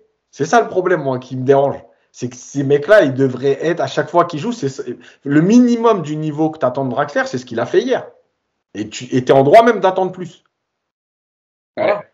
Toujours ce curseur de l'exigence, hein, Yacine. Ah ouais. En même temps, c'est pas ah, compliqué, parce que Draxler, on l'a vu parfois transparent. Ah, mais je, rigole, en plus, je sais bien, je, j'exagère exprès, mais je sais très bien qu'il voilà, il, est, c'est beaucoup trop insuffisant par rapport à son niveau et que, et justement, tu es encore plus énervé quand tu vois faire ça parce que tu dis, mais en fait, comme tu disais, Yacine, il pourrait le faire sur 90 minutes. Et tu vois, même il Est-ce que toi, tu veux m'aider? Ah, vas-y, Yacine. Avec Tourelle, il avait joué aussi au milieu. Et moi, je suis désolé, quand je vois un mec comme Herrera, j'ai envie de lui dire, mais t'as pas envie de lui prendre sa place, sérieux? T'as pas envie juste de courir et de montrer que ce que tu peux apporter à la place d'un Herrera? C'est pas, enfin, voilà quoi. moi, c'est ça qui m'énerve, qui me frustre. Ouais, c'est vrai, au moins, il pourrait, dans, dans un milieu à 3, euh, euh, T'as perdu là. Draxler, c'était plus intéressant qu'un Herrera dans, dans, ce, là On va dire quand on parle souvent en plus d'animation. Ah bon? Pourtant, euh, j'ai une bonne connexion, moi. Je me vois bien Non. Je pas bien là Tu vois, t'es pas lucide, t'es comme Draxler, t'es pas lucide sur ta connexion. Euh, bon. Alors, vous m'entendez là, toujours pas? Ouais, c'est bon. Ah, si, c'est bon, là, on t'entend. Bon, désolé, euh, je pensais que ma connexion était bonne aujourd'hui parce que j'ai fait un partage de connexion comme le dernier podcast. Bon, désolé si c'est un peu compliqué aujourd'hui. non, je disais Omar, c'est c'est vrai que ça pourrait être intéressant d'avoir Draxler, on en a déjà parlé en plus plusieurs fois dans le podcast. Dans un milieu à 3, il serait plus intéressant qu'Herrera, mais au-delà de ça, toi, euh, est-ce que c'est un joueur que tu apprécies déjà, John Draxler? Ouais, bah, C'est un joueur que que, que j'aime bien voir jouer. Après, euh, c'est un joueur dans lequel j'avais beaucoup d'espoir quand il a signé au PSG. Bon, après, j'ai vite compris que il était plus intéressé par le fait de pas trop froisser son maillot et que s'il pouvait, après match, euh, ne même pas passer par la douche, c'était mieux pour lui.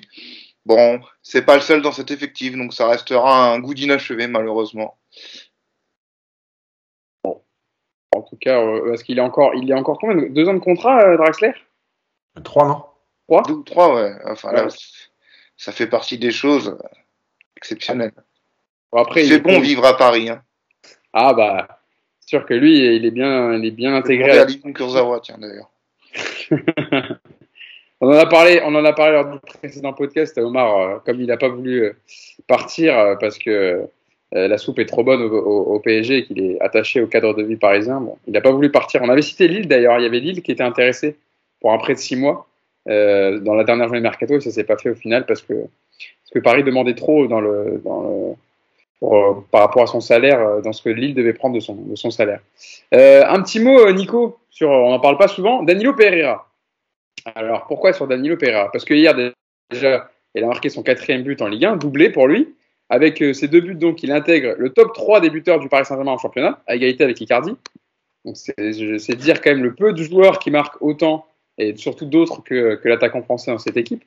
Euh, mais c'est vrai que, alors moi, je, moi en plus, je vais pas cacher, hein, je suis pas du tout fan du, du profil du joueur, mais encore une fois, on lui a pas demandé, euh, c'est pas de sa faute s'il est mis en relayeur, c'est pas de sa faute s'il le paraît sur la main. Lui, il est là, il essaie de faire son taf. Hier, euh, je ne vais pas dire qu'il a été mauvais, il a été bon.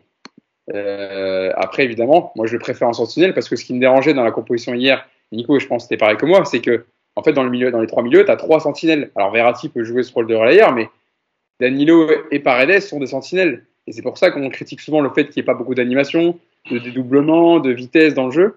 Euh, et qu'on a son, ce rendement au milieu. Mais bon, hier, hier Danilo était bon. Voilà. Il a été, oui, il a été bon parce que le, match fait qu'il peut être bon. Euh, en gros, pour, pour, pour, pour m'expliquer, euh, tu, tu, tu, as un joueur qui, effectivement, il peut marquer autant de buts qu'il veut, ça ne deviendra pas un, un, grand joueur de ballon. Ça, ça voilà, c'est dans son profil. Mais bon, après, c'est pas non plus un manche, quoi. Il est capable de contrôler, de faire une passe vers l'avant à partir du moment où il a 2-3 secondes de temps et euh, 10 mètres d'espace. Hier, il n'est pas pressé, Danilo, donc effectivement, pour lui, c'est plus facile, effectivement, de se retourner et puis d'orienter un petit peu plus le jeu. Et, euh, et voilà, donc le, contexte du match lui permet, même à ce poste, d'être euh, à un niveau tout à fait, euh, tout à fait correct. Après, euh, moi, je suis comme toi, Danilo, c'est pas un profil qui me, qui, qui me fait rêver. Je pense que c'est un joueur qui n'a qui n'a pas sa place de titulaire dans les euh, 10 plus grands clubs européens actuellement. Et, euh, et ça changera pas après ce match-là. Maintenant, tu peux pas lui reprocher grand chose sur ce genre de match parce qu'il court, euh, il gagne ses duels, il va au contact. Hier, il est relativement propre techniquement, il est relativement propre dans les passes aussi, mais parce qu'il fait pas non plus de dinguerie.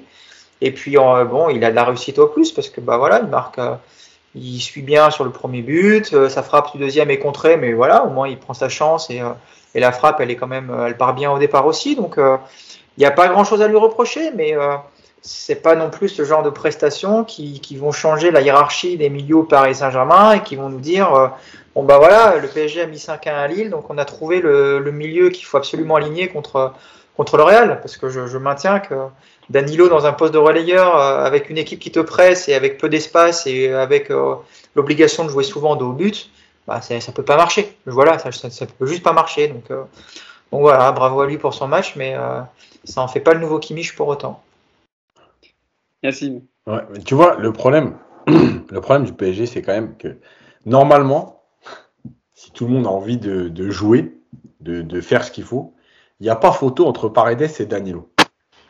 Et en fait, tu en arrives à te demander à un moment donné dans un gros match, est-ce qu'il vaut mieux pas mettre Danilo parce que l'autre joue en marchant, qui se regarde jouer, qui fait pas les efforts, qui court pas, et tu te contentes en fait par défaut de te dire c'est Danilo qui doit jouer parce qu'au moins bah, il fait, il, voilà, il respecte le, le, maillot, il se tape, il essaie d'être simple, de pas faire n'importe quoi. C'est ça qui est dramatique en fait. Parce que normalement, je le répète, à la base, si tu me dis euh, au milieu, là, Gay il va revenir. Donc, tu as Gay, tu as Verratti, le troisième milieu. Si on te dit, tu as Paredes ou Danilo, mais il devrait même pas y avoir de discussion. C'est-à-dire qu'on devrait même pas te dire, il y a Paredes ou Danilo. Évidemment que c'est Paredes. Mais, le contexte PSG et l'attitude des joueurs, t'amène à te poser cette question et te dire, mais est-ce qu'il vaut mieux pas un Danilo finalement? Mais c'est pas normal. En plus, avec l'absence de Herrera, on se disait peut-être qu'il pouvait euh, choisir un troisième relayeur, on va dire un peu plus euh, technique. Il y avait Eric Dinaïbimbe, par exemple. Euh, Au-delà de parler toujours de Xavier Simon, c'est Nichu, parce qu'après, on va dire qu'on fait la lèche tout le temps sur les jeunes. Il y avait Eric Dinaïbimbe qui peut jouer ce rôle de relayeur et qui l'a déjà fait, et qui est plutôt intéressant, et qui aurait pu aussi être à la place de Danilo. Bon, euh, Mauricio Pochettino a fait le choix, passe peut-être pour te, se dire c'est le champion de France en titre en face. À l'extérieur, on a du mal. Alors, tout à l'heure, Paris n'a pas gagné depuis euh, novembre à l'extérieur, donc je mets, je mets un, un, Danilo Pereira. La logique des statuts, Yacine. Oui, mais moi je pense que la réflexion, elle est même pas là. La réflexion, elle est euh, finalement contre Madrid, de qui je vais avoir besoin. Et quoi qu'il arrive, ce sera Danilo avant Dinaï Bimbe, ce sera Paredes avant Dinaï Bimbe, ce sera Herrera avant Dinaï Bimbe. Donc en fait, là, il est rentré dans. Euh, tu vois, hier, beaucoup de gens se sont plaints, entre guillemets. Euh, tu mènes 4-1, voire 5-1, tu fais pas rentrer les jeunes. Mais en fait, les jeunes, c'est fini. C'est-à-dire que contre le Real, je vais pas avoir besoin des jeunes. Je vais pas les faire jouer quoi qu'il arrive. Je trouverai autre chose, mais je les ferai pas jouer. Donc en fait, j'ai pas besoin de leur donner de temps de jeu. Paris joue qu'un match par semaine parce que le prochain match c'est vendredi. Tout le mois de janvier, ils ont joué qu'une fois par semaine. Donc à l'arrivée, euh, hier, ils laissent le plus longtemps possible euh, ceux qui se dirigent vers le match du Real, parce qu'en fait, il n'y a pas de match cette semaine avant vendredi. S'il y avait eu un match tous les trois jours, peut-être qu'à un moment donné, tu te dis, bon, Verratti, je vais le faire souffler, Mbappé aussi. Là, tu te dis, faut qu'il joue 90 minutes parce que euh, le prochain match, c'est vendredi, on a cinq jours, et qu'en six semaines, on a fait six matchs. Voilà, donc en fait, lui, il est dans cette logique-là. Donc il n'y a ni Dina Mbimbe ni personne qui rentre dans cette logique-là. C'est qui est-ce que je vais faire jouer contre le Real à part catastrophe? Ben, Ce sera Danilo, ce sera Paredes, ce sera même Herrera, ce sera Draxler, ce sera euh, Di Maria, voilà. Justement, pour, pour, parler un peu du match qui arrive, Omar, il restera, donc Yacine nous disait, vendredi prochain, 24e journée de Ligue 1, euh, réception de Rennes au Parc. Donc ça sera un gros match euh, pour le Paris Saint-Germain avant, avant d'affronter le Real. Quelle équipe tu penses justement du fait que Mauricio Pochettino commence à montrer des signes des joueurs qu'il va faire jouer? Tu penses alors peut-être tu peux me dire toi ton envie personnelle de composition de départ. Est-ce que Mauricio Pochettino va faire au final? Bah, moi, je pense qu'en fait, euh, ça, va dépendre aussi de, de l'état de forme de Neymar. Est-ce que ça peut être intéressant d'éventuellement lui faire prendre quelques minutes de jeu sur ce match-là? Est-ce qu'il sera disponible même? Et puis après, je pense qu'on aura sensiblement la même équipe, avec peut-être euh, Gay en milieu de terrain à la place d'un des trois qu'on a vu hier soir. Mais sinon, je pense que hier, on avait l'équipe à 90%, l'équipe qu'on verra face au Real Madrid. Toi, tu es, un peu de l'avis, je, je, je, sais que tu regardais les podcasts, donc euh, tu es de l'avis de, de, Nico et Yacine du fait qu'il n'y aura pas de, de, de 3-4-3, de défense à 3 avec des pistons sur les côtés, ce qu'on réclame depuis euh, des lustres et des lustres, mais que Pochettino n'a visiblement pas envie de faire. Non, je pense que, enfin, je le, enfin, c'est pas qu'il se saborderait, mais je le vois pas être téméraire au point de tenter ça un match avant de, recevoir le Real Madrid. Nico, du coup, la composition que tu verrais avant, euh, si, alors avec peut-être voilà le retour de Neymar, Omar le disait, c'est vrai qu'on verra s'il peut jouer quelques minutes contre Real, ça définira aussi beaucoup s'il peut jouer, euh, il sera apte pour, euh, pour jouer contre le Real. La composition de départ que tu, que tu souhaiterais, ou en tout cas celle que tu penses serait la meilleure, adaptée face au 4-3-3 de Carlo Ancelotti? Alors, la compo contre Rennes ou contre le Real, tu veux? Contre le Real. Ah, parce que contre Rennes, déjà, moi, je une petite parenthèse, moi, contre Rennes, déjà, je mets tout le monde au repos. Hein. on est le PSG, je vous rappelle. Donc, les Mbappé, les Verratti, les Marquinhos, tous ces mecs Rennes, ça va pas en ce moment, donc tu à la maison, ah, non. avec une équipe B. Hein. Non, mais moi, je mets tout le monde en tribune avec Yacine et Omar au petit four, là. Et euh, aucun risque. Zéro, mais zéro risque, quoi. On est, on est Paris, hein. C'est pour ça que je te demande pas la composition du PSG face à Rennes. Euh, la compo, bah, je vais pas donner celle que je veux, je vais donner celle qu'on aura. Parce qu'elle n'est pas difficile à voir. Hein. Tu vas avoir la défense que tu avais hier soir euh, à Lille. Tu auras Donnarumma au but. Tu auras effectivement Verratti et Gay. Tu auras devant euh, Messi, Mbappé. Tu auras Di Maria s'il est rétabli, sinon tu auras Draxler, je pense. Euh, Neymar ne sera absolument pas apte à jouer ce match. Si on le voit 10 minutes en fin de rencontre, ce sera déjà très bien, mais euh, je pense qu'il sera même pas apte à ça. Et puis la seule interrogation, c'est de savoir où est-ce qu'il va mettre Verratti. Parce que s'il met Verratti en sentinelle, ça veut dire qu'il va nous mettre Herrera euh, en milieu relayeur. Il va être capable de nous faire ça. Et si jamais il décide de pas mettre Verratti en sentinelle, il nous mettra, il nous mettra, je pense, Paredes, Paredes en sentinelle. De toute façon, en tous les cas, je pense que le, retour de Ramos, c'est mort pour qu'il soit à la dispo contre le Real. Ah mais Ramos, il est pas, il est, pas. Là, Ramos, il est parti pour deux mois là. Ah, parce que c'est quoi C'est au mollet là? Non, c'est mollet. Non, mollet, c'est ça. Hein. Non, mais Ramos, il est en, il est en erreur 404 là, les gars. C'est fini Ramos. moi, j'aimerais bien comprendre quelque chose juste pour revenir sur Neymar, parce que quand il se blesse contre Saint-Etienne, je crois qu'on nous annonce 6 à 8 semaines de convalescence. Enfin là, je suis désolé. On est à 8 semaines, on, on est à plus de 10, euh, et, on est en train de se dire qu'il sera même pas là pour le match aller contre le Real Madrid. Alors je veux bien, je sais qu'au PSG, bon voilà, il peut y avoir parfois du laxisme, des choses. Enfin, il y a plus grand chose d'étonnant, mais quand même, euh, enfin moi je sais pas, ça me, ça m'embête un petit peu quoi. On parle quand même d'un des joueurs les plus forts de l'effectif, euh, potentiellement un des joueurs les plus forts de l'effectif. Quand il a envie, Neymar, le Neymar du Final 8 contre l'Atalanta, ou des choses comme ça, bah, c'est un joueur dont on ne peut pas se passer. Et là, j'ai l'impression que on a déjà fait le deuil de sa participation comme si c'était quelque chose de minime. C'est un peu dommage. Parce que vous disiez, c'est toi, Nico Yacine, qui réagissait sur le fait que ça faisait 8 semaines. C'est toi, Nico, qui disait que ça faisait 10 semaines. ça, fait, il s'est blessé fin novembre. Ça fait 10 semaines. C'est énorme. Bah, c'est, oui, c'est énorme, mais après, enfin, quand le PSG annonce 6 à 8 semaines pour rétablir, déjà, c'est, voilà, c'est une, une, prévision, hein, c'est pas, c'est pas une science exacte. Après, tu as aussi savoir euh, comment les joueurs euh, font leur, euh, leur, convalescence. Neymar, il est parti au Brésil, on connaît son rythme de vie, on connaît son importance au sommeil. Donc, généralement, c'est vrai que Neymar se rétablit plutôt dans la tranche haute que basse des prévisions. Et puis après, c'est pas qu'on pas qu'on trouve que ce soit dommage qu'il soit pas là, Omar, au contraire, mais on faut juste être réaliste. Un joueur qui a pas joué depuis fin novembre, qui a toujours pas eu un entraînement collectif avec le PSG, c'est-à-dire qu'on peut peut-être espérer qu'il va reprendre cette semaine. D'accord, mais c'est ça qui est pas normal en fait. C'est ça qui est pas normal. C'est ah, c'est pas normal, tu peux pas le faire reprendre. Euh, là, je pense que dans l'esprit du staff du PSG, c'est euh, c'est pas précipiter son retour pour ce match aller, mais plutôt, à mon avis, euh, faire en sorte qu'il soit opérationnel et à 100% pour le match retour. Ouais. Juste être lucide. De toute façon, là, le Neymar, même s'il avait repris là depuis une semaine, oui, on, oui, connaît pas eu ce qu'il faut pour un match de cette intensité. Non, puis on le connaît le Neymar quand il revient de blessure. Rappelez-vous le match de Dortmund quand il est quand il revient de blessure, il avait il est insupportable quand il a pas le rythme. Il veut mm. tout faire tout seul, il se frustre rapidement. Il... Alors oui, il y a toujours ce geste de voilà, il est toujours capable d'une passe, d'un geste comme euh, comme au Bayern où il avait qu'un match dans les jambes, je crois. Il avait une heure de jeu quand il joue au Bayern et qui fait cette il, la, passe qu'il fait pour Marquinhos, il, voilà, il était aussi de retour. Mais euh, moi, je reste persuadé que sur un match aller euh, de Ligue des Champions contre le Real Madrid, t'as pas besoin d'un joueur à 20 ou 30% tout Neymar qu'il est. Donc voilà, moi, je, enfin, moi pour, moi, il sera absolument pas là au match aller. Hein. Ça, me semble complètement utopiste. J'ai retrouvé la, enfin, le, le, la phrase du, du, communiqué du PSG sur Ramos. Hein. Donc, il s'est blessé. C'était jeudi dernier à l'entraînement. Il s'était blessé. Je vais appeler le docteur Yacine là, pour savoir combien de temps. Alors, il doit observer une période de repos pour une lésion musculaire bas grade du mollet droit. Ça veut dire combien de temps, ça, docteur Yacine? Bas grade, normalement, c'est 10, 10, jours minimum. Et ça peut aller jusqu'à 3 semaines en fonction de, de, de des gens euh, en sachant que le mollet, c'est un des plus durs, parce qu'en fait, le mollet, tu t'en sers tout le temps. Donc, euh, bon, voilà. C'est 10 jours à 3 semaines, t'en fais ce que tu veux. Je parlais de Neymar, mais Sergio Ramos aussi, je suis désolé, c'est pas normal. Alors, on a eu des petites polémiques sur le fait que parfois il était apte et que Pochettino le faisait pas jouer. Mais là. Euh, oui, là ça, là, ça veut dire enfin, enfin, moi, je me demande dans quelle mesure, et j'en suis même quasiment convaincu. Alors, évidemment, on peut pas le dire comme ça parce que c'est pas politiquement correct. Moi, je pense que si le Real l'a laissé partir, c'est qu'il savait très bien que quelque part, il y a quelque chose qui n'allait pas.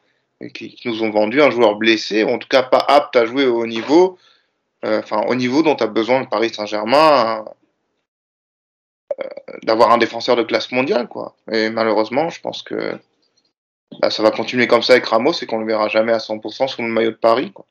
Parce bon, faut le dire hein, quand même, hein, Nico, on a vu deux fois Ramos, enfin trois fois il est rentré en Coupe de France, il a disputé deux matchs de Ligue 1. Euh, c'est vrai que, en plus, les médias espagnols l'ont dit hein, quand il est parti, qu'au final, euh, ils ont laissé partir un joueur qui était cassé physiquement et qui savait très bien qu'il ne retrouverait pas le niveau qu'il a eu euh, au Real. Donc là, quand même, c'est vrai qu'en plus, Omar a raison. On disait souvent, ah, Pochettino, il s'en passe, pourquoi Paris l'a fait venir? Mais peut-être que Pochettino, bah, lui, Pochettino, il est aux entraînements et il voit qu'en fait, Ramos n'arrive pas à récupérer tout simplement parce qu'il rechute à chaque fois en fait. Enfin, à qui la faute hein ils, sont, ils sont marrants. Les... Ah, mais... Non, mais ils me font marrer, moi, les journalistes espagnols. Euh. Ouais, enfin, si, si, Ramos il est là où il en est aujourd'hui, c'est parce que euh, l'ont refait prendre comme un débile mental euh, pour aller jouer Chelsea, alors qu'il était absolument pas apte à jouer. Et le peu qui lui restait de, de fibres musculaires, ils l'ont achevé ce jour-là. Donc effectivement, il est, il est dans un gros problème physique. Après, je rappelle juste qu'ils ne l'ont pas vendu. Hein. Il n'est pas resté parce qu'ils ne se sont pas mis d'accord sur la durée de contrat. Ils voulaient le prolonger, Ramos. Hein. Mm. Sauf qu'ils voulaient le prolonger d'un an, ils voulaient deux. Donc c'est la seule raison pour laquelle il n'est pas resté. Hein. C'est pas du tout parce qu'ils ont estimé qu'il n'était pas apte. C'était juste une question de gros sous. Après, effectivement, on, voit effectivement cette année qu'il traîne ses blessures comme un boulet et que malheureusement, euh, c'est rechute sur rechute, mais c'est euh, c'est pas que lié à Ramos, hein, c'est courant, hein, des, joueurs qui ont des graves blessures, euh, qui reviennent trop tôt et qui se sont qui s'arrangent pas, les chevilles, tout ça, ça arrive assez souvent. Bon bah lui Ramos c'est plus les mollets. Voilà, c'est frustrant en tout cas parce que c'est, on voit la différence quand il est sur le terrain. pour le coup, je pense que lui, il nous aurait vraiment fait du bien. Euh, aussi bien dans le jeu que dans le comportement de certains. Mais bon, j'ai l'impression quand même qu'il faut tirer une croix sur la saison de Ramos. Euh, on va peut-être le revoir occasionnellement, mais euh, voilà, il, ne semble pas capable en tout cas d'enchaîner 2, 3, 4 mois de compétition. Et se posera la question aussi cet été, est-ce qu'il faut garder Ramos? Mais bon, il a un contrat, donc c'est, oui, il y, a, un dossier Ramos à ouvrir en tout cas, c'est évident. C'est vrai que c'est le mot, Yacine, pour, pour conclure. Après, on terminera. C'est frustrant, quoi gâchis pour cette saison en tout cas, parce que c'est vrai que des matchs qu'on a vus, et on l'a dit souvent, Yacine, tu, tu l'as dit aussi, c'est que dans son comportement, Nico le disait, dans, sa, dans, comment, ce qu'il transmet aux autres joueurs, surtout dans un match d'une telle dimension face au Real Madrid, euh, il aurait été d'une importance euh, primordiale. Ouais, c'est frustrant. Voilà, mais c'est notre histoire. Hein. Neymar, il arrive en 2017, euh, il, il, vole pendant six mois et puis grave blessure avant le match retour. Enfin voilà, de toute façon, je rejoins, moi je rejoins Nico. Alors, pas Nico jusqu'au bout sur Rennes, mais moi je vous le dis, il y en a un qui ne fait pas jouer, c'est Verratti. Mais clair net. Mais clair. Vendredi, Verratti, il est au repos. De toute façon, Verratti, il a un jeu où il n'a pas besoin, lui, par contre, d'enchaîner les matchs. C'est-à-dire que souvent, là, il a enchaîné tout le mois de janvier en plus. C'est pas parce qu'il va rater un match qu'il va pas être dans le rythme. Donc, s'il y en a un que je mets au repos, c'est lui. En fait, Yacine, il faut mettre, faut mettre au repos tous les mecs qui n'ont pas une doublure euh, qui, soit potable. ouais, voilà, tu vois, Hakimi, si tu le pètes, c'est-à-dire que tu joues avec Kerrer ou Dagba contre Vinicius. Bon, bah voilà, t'as ta réponse. Hakimi doit pas jouer. Bon, toi, tu peux faire éventuellement jouer Nuno Mendes. Ah non, non, bah non parce que t'as pas Bernat. Non, non, des champions. Eh, Nuno, Nuno Mendes doit pas jouer non plus parce que s'il se blesse, c'est Kurzawa. Enfin, toi, t'as des. Quand, tu, vas regarder poste par poste, tu vas vite euh, trancher. Puis c'est pour ça que je te dis, moi, je fais jouer, mais quasiment personne, quoi. Par contre, euh, l'algorithme, le problème, c'est que l'algorithme, lui, il s'en fout de ça. C'est-à-dire que lui, il donne les statuts et Verratti, Mendes, il joue quoi. Ah oui, tu, je sais pas Omar si tu connais l'algorithme Pochettino, c'est donc euh, sur, euh, il a un logiciel où il met les statuts, le nombre de matchs internationaux, euh, trophées, etc. et ça lui donne sa composition de départ. Donc, bah, Nuno Mendes, normalement, il devrait pas jouer, Yacine, alors. non, mais de toute façon, je pense que, non, mais je pense que Bernat va jouer parce que Bernat, il n'est pas inscrit en Ligue des Champions. Donc, je pense que lui, il va jouer. par contre, juste, moi, j'en avais, moi, je sens bien Neymar titulaire à Madrid, je sais pas, mais bon. T'as un petit euh, pressentiment? Ouais. Ah. Ça paraît fou, attention, je te dis pas que c'est normal. Hein. Moi, je le sens bien titulaire à Madrid. Ah. En plus, on a vu des images à l'entraînement où il a repris, enfin, il a repris en tout cas les jeux collectifs avec, avec ses partenaires. Donc, euh, il a l'air d'avoir le sourire, il a l'air d'être en jambes, etc. Donc, peut-être. S'il a le sourire, s'il a le sourire, effectivement, titulaire. Excusez-moi d'être un peu rationnel, mais tu te rends compte que si tu fais ça, euh, potentiellement, tu casses euh, toute ta ligne d'attaque, tout ce qu'on a vu, tout, tout, ce dont on parlait tout à l'heure, tout ce qu'on a vu de bien hier euh, dans la relation avec Mbappé, Messi. Mais non, parce qu'il y a une relation, c'est Mbappé-Messi. Mais Di Maria, n'a pas joué, donc. Euh... Non, mais bien sûr. Mais je veux dire, euh, le fait de, de, rajouter Neymar, tu casses peut-être ce début d'harmonie, quoi. Bon, c'est pour un joueur qui est même pas à 100%. Eh, en ce moment, vu le jeu du Paris Saint-Germain, bon, pour faire, pour exempter le match d'hier qui a été bien, mais on peut pas se, on peut pas se passer d'un joueur comme Neymar dans la création. Hein si, si, si, en plus, il faut le mettre euh, remplaçant, si, euh, bon, après, on verra. De toute façon, c'est, ce sont ses jambes qui diront s'il peut jouer ou pas et s'il se sent apte. Parce que de toute façon, c'est pas Pochettino qui tranchera. Si Neymar dit je peux jouer, il jouera. Donc, euh, c'est pas le coach qui. Parce que, bon, encore une fois, on est, on est le Paris Saint-Germain, donc, euh, donc c'est les joueurs qui décident. Donc, euh, on verra bien. Deux petites stats avant de, conclure ce podcast. Paris a inscrit 5 buts lors d'un match à l'extérieur hier en Ligue 1 pour la première fois depuis le 4 novembre 2017, c'était face à Angers, une victoire 5-0. Et puis Paris, alors là, la petite stat étonnante, je pense qu'il va vous surprendre, est invaincu lors de ses 14 derniers matchs de Ligue 1, 9 victoires, 5 nuls. Meilleure série en cours dans les 5 grands championnats européens. Voilà. Donc si on prend, si, euh, si, si, le Real Madrid et Carlo Ancelotti prennent ces stats-là, on se dire, oh la vache, là on affronte une équipe du PSG qui, qui déroule bien. Ça, ça va 13 points d'avance, etc. sur, sur son dauphin, classement. À part Mais bon, le Real s'est fait éliminer aussi en Coupe du Roi, donc ils sont pareils que le Paris Saint-Germain. Ils ont plus la Ouais, mais Hugo, après, moi, je me méfie un peu parce que, tu vois, on parlait du fait tout à l'heure que le PSG a tendance à augmenter son niveau de jeu quand la Ligue des Champions arrive, mais c'est valable aussi pour le Real Madrid. Et certes, on voit peut-être un Real un peu moins performant ces derniers temps, mais je suis sûr que dans 8 jours, tous les joueurs seront là, les Benzema, les Vinicius, Modric, Kroos, tout le monde, et tu les verras performer à un niveau qui est plus élevé que ce qu'on a vu ces derniers, ces derniers matchs. Oui, non, mais c'est évidemment pour la boutade que je disais tout ça, parce que le Real, quand il s'agit de jouer les matchs avec des champions et, euh, et en jeu, ils sont toujours là, ils répondent toujours, toujours présents, c'est dans leur ADN. Euh, voilà, je pense qu'on a été complet sur, sur le podcast du jour, ce 161e numéro du podcast Hors Capital. Je voulais vous remercier, Nico, Yacine, et merci à Omar d'être venu avec nous pour. pour ah, merci à vous pour l'accueil, c'était très sympa. Ah bah écoute, au plaisir que tu reviennes quand tu veux. Euh, prochain match, bah, vous verrez avec Yacine hein, au parc vendredi prochain contre Rennes. Donc avec peut-être avec plaisir, il a pas de Avec Verratti peut-être en cloche qui sera pas loin de vous, hein, on ne sait pas. Peut-être que vous le verrez euh, derrière vous. Euh, ah non, il est non, euh, oui si, il sera en dessous de vous. En dessous. Ouais. En, dessous, en fait, Omar, tu verras pas Yacine. En, en, premier temps, tu le verras pas parce qu'il prend des photos pour montrer que le bloc est vraiment dégueulasse et, que, et qu'il cardise avec sa doudoune. Par contre, à partir de la 40e jusqu'à la 82e, 83e, il est au petit four, donc tu, tu trouves facile. Non mais, non mais je, je montrerai le voir à la mi-temps, on s'arrangera, on fera quelque chose, t'inquiète. Par contre, prends, prends pas les petits fours euh, avec euh, le machin vert dessus, parce qu'ils sont vraiment que pour Yacine, ça, là, J'espère qu'il y a les petits fours, parce qu'en ce moment, il n'y en avait plus à cause du Covid, alors... Euh. Ben, attends, euh, Rennes d'ailleurs, ça sera un match euh, sans jauge normalement, non? Ah, En termes de remplissage. Enfin. Parce que, bon, le parc à 5000. Euh, voilà. Ah, bah, c'est sûr que par rapport à ce que vous avez vu contre Nice, hein, ça va changer de retrouver un parc plein. Et peut-être que ça va aussi aider les joueurs avant le Real de ressentir cette, cette ambiance-là. Alors, aussi, il y a eu, parce qu'on n'en a pas parlé, mais le, le collectif Ultra Paris a posté un, une photo sur Twitter hier, parce qu'on a parlé lors du dernier podcast, vous vous souvenez, Yacine et, Nico, sur le fait est-ce que les supporters vont se révolter à un moment? Nico ah disait arrêter de chanter pendant 80 minutes et dire euh, et manifester leur mécontentement par rapport à ce qu'on voit. Et donc le CUP hier a posté une photo. Euh, attendez que je le retrouve. Alors. Notre patience a des limites, ils ont juste mis. Hein. oui, voilà. Euh, si tu veux. Voilà, c'était dans le parking, dans le parking du stade hier. Notre patience a des limites. Euh, voilà, posté hier sur, sur, leur compte Twitter. Donc voilà, Nico, c'était une réponse aussi euh, à ce qu'on disait dans le précédent podcast. Ouais, puis je crois qu'ils ont fait la première mi-temps, ils sont, ils, sont, ils sont rentrés dans le stade qu'à la mi-temps, je crois. Ouais, c'est ça, pour protester un peu contre ce qu'ils voyaient sur, le, terrain. Donc tu te fais un déplacement à Lille et tu te fais une mi-temps dans le parking. Franchement, c'est beau. Hein. et en plus, il et il ne devait pas y avoir de connexion internet pour voir le match dans le parking. Ah, sympa. Moi, je serais resté au moins à l'extérieur du stade dans un bar, mais non, dans le parking une mi-temps. Respect, les mecs. Voilà, en tout cas, j'imagine qu'ils seront là, évidemment, pour, le match contre Rennes avant, avant de, le Real. Merci à vous trois, et puis euh, je vous souhaite un bon visionnage. Et puis, euh, n'hésitez pas à liker la vidéo comme d'habitude, euh, euh, à commenter. On répondra aux commentaires avec plaisir et à vous abonner à la chaîne YouTube de Paris United pour ne manquer aucun podcast ou autre analyse tactique de Yacine Annette. Est-ce qu'il va y avoir une, une minute coach, Yacine, sur le Magier? Je pense pas, non? Si? Bah, je suis en train de voir, j'ai vu des trucs, après j'ai hésité, parce que la première mi-temps un peu le négatif et la deuxième mi-temps, mais je sais pas. Mais il y a des chances qu'il y ait quelque chose.